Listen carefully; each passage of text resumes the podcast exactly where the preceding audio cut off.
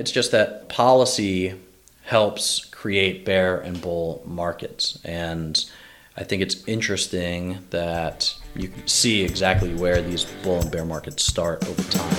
Welcome to the Free from Wall Street podcast, where we share how we have done over $200 million in real estate deals to create, preserve, and pass on generational wealth without the roller coaster ride of the stock market. If you're ready to start investing with purpose, visit freefromwallstreet.com. But for now, let's dive into this episode. All right, gang, welcome back to Free from Wall Street. Today we're going to be talking a little bit about something that is a little uncomfortable, but we're all feeling it. And it was spurred by an article that I read in the Wall Street Journal um, called The Bitter Fruit of Inflation by Arthur Laffer and Stephen Moore. This guy just got released two days ago. Um, important article, I think, and we don't do this a lot, but we're going to be talking a little bit. It's an opinion piece, right? So there's, but there's a lot of good facts surrounding this, and I think that it's important to understand where we are in market cycles and how policy is going to affect the economy. And um, politics aside, we have to look at the numbers, right? Everybody has to understand what consequences come from what actions, and has that happened historically before? And if so, what did we learn from it, if anything? Um, unfortunately, the current administration seems to have forgotten a lot about what happened in the 70s. So, we're talking, uh, it's May 3rd, 2022. Inflation is at the highest rate in 40 years, 8.5%. There's a ton of arguments online and other places about whether or not 8.5% is a real inflationary rate or if it's higher than that.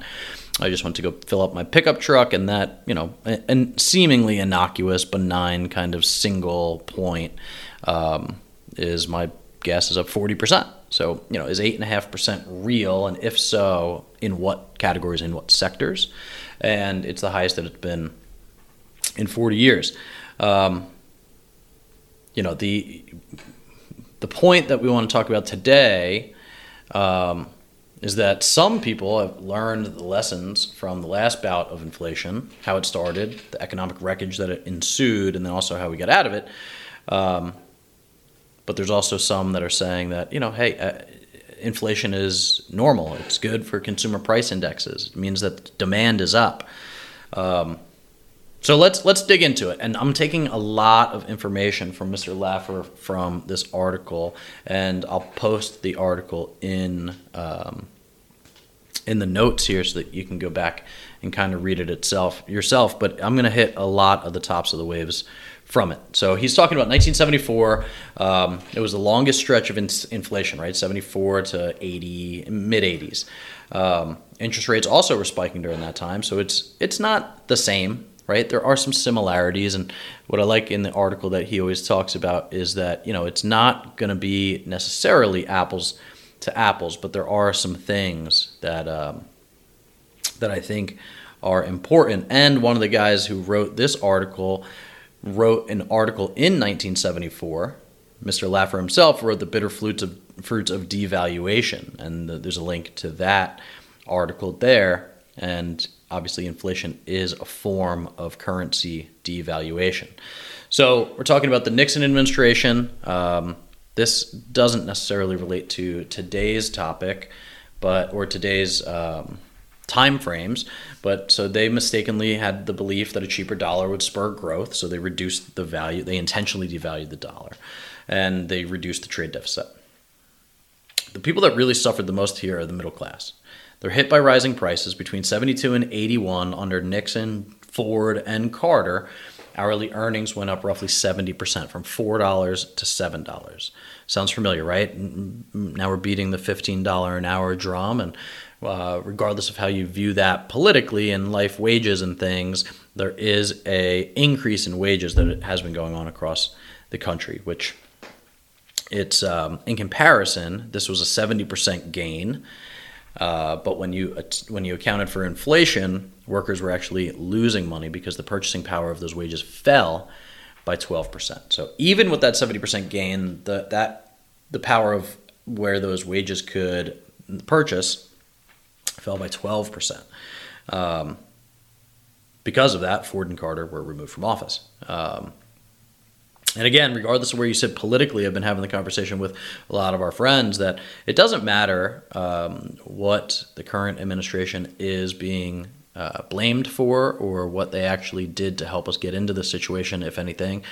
But people, voters, holistically, will vote um, to get that person out of office if it gets bad enough, right? And I feel like it's getting, I mean, we're only a year and a half into this administration, and we're starting to see some significant inflation, significant price increases, um, things like that. So that's uh, part of the warning sign, right, for a presidents in office is that if you look historically, the people that do not get reelected, the reasons are largely economic. So today, our wages are up about five and a half, five point six percent. Consumer prices are up eight point five percent. So that also means that even with wage increases, we're losing money based on inflation. So I remember in uh, COVID, right? They started talking about with um, all the supply chain issues and that it's a temporary fix. And uh, I believe they said inflation was transitory is the the meme that's been going around. Um, you know, obviously it's not right. It's, it continues to be an issue, um, and you can only blame it so far on global factors that are beyond our, our control. So then he switches in the article and he starts talking about well, what about the wealth of Americans, right? What about the stock market? What about their in their retirement plans? What about their 401ks, things like that? And again, in 1974, he warned about a bear market that would come on the backside of this price increase and devaluation. And he he nailed it, right? If you look at what he said would happen and then what happened, he um, he nailed it. As as they have a chart here that shows the Dow Jones climbing over a thousand in the mid 60s and then bottomed out at 777, right? A loss of 33% in the summer of 1982, a 22% reduction in values in total nominal terms. Um, investors like workers care about real returns, so they adjust for inflation, and the industrial average fell during that period by more than 70%, the worst 15 year stock performance since the crash in 29. We voted in Reagan. Reagan and the Fed chairman Paul Volcker had to sweat the 11% inflation out of the system through a return to stable dollar regime. I'm quoting here from his article. Um, along with supply side tax cuts that encourage production of goods and services. And then a bull market ensued, right? But there was a long period, right, of uh, inflation and bear market. And this bull market ha- took place over the next 40 years between 82 and 2022 and inflation averaged 3% during that 40 year period of time until our current administration. And I know there's a lot of uh, things to point to regarding what creates that um, inflation in the first place, but also I think it's important to recognize that inflation hurts the American worker in their salaries and their savings. Um, he goes on to talk about how demand siders are wrong, and the argument is that um, multi trillions of dollars of government spending in welfare programs and putting are putting money into people's pockets, which translates into high, higher consumer demand. But it just doesn't pan out that way. Um, we've been giving and printing away money for a while um, through this COVID process, and it still hasn't helped inflation because people are not just demand sided right? So um, in 1970, the collapse of the worker incomes and stock market wasn't due only to inflation. It was also an era of increasing regulation, vast expansion on the welfare state, wage and price controls, which made, which made inflation worse, rising global tariffs, and because capital gains isn't taxed, indexed for inflation, many shareholders were paying an inflationary gain of almost 100%. So you know, as we look at the, there's two tax bills, right? There's a budget and a tax and a Build Back uh, America bill still in, in front of Congress right now. They're requesting 2.5 trillion in just tax increases, including a tax of trillions of dollars of unrealized capital gains. Well, you start taxing unrealized capital gains, you're going to put a even bigger squeeze on that inflationary market, and um, you know that that's going to be uh, that's going to hurt the American family, I think. Um, they're still peddling a $5 trillion Build Back uh, Better bill. So if you allow those two bills to get passed, the budget and then the $5 trillion bill, you know, what does that mean for inflation? So great article. Um, you know, how does that, how does that, uh, relate to kind of market cycles and real estate and recessions and uh, bear markets and things like that you know, one, it's just that policy helps create bear and bull markets. And I think it's interesting that you can see exactly where these bull and bear markets start over time. And you know, every business cycle is unique, of course, and he mentions that that comparing one era to another often yields incorrect conclusions. Um, but the policy needs to get reversed in this particular case you know, this is what Laffer is saying.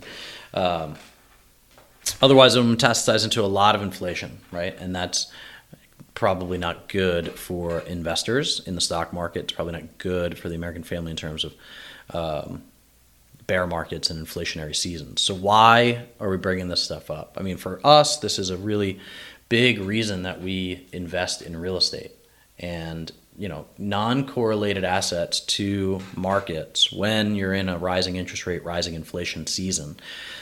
Over the long term hedges very much against inflation and that's because of mortgages that's because of appreciation of values that's because of rents going up that's um, so anyway as a portion of your portfolio and i'm not a financial advisor uh, you can talk to somebody on our team that is but it's important to have non-correlated assets like we do in our portfolios so that uh, as the foundations get a little shaky, you don't have all your eggs in that shaky basket. So, thanks for listening to the Free from Wall Street podcast. We'll check you next time.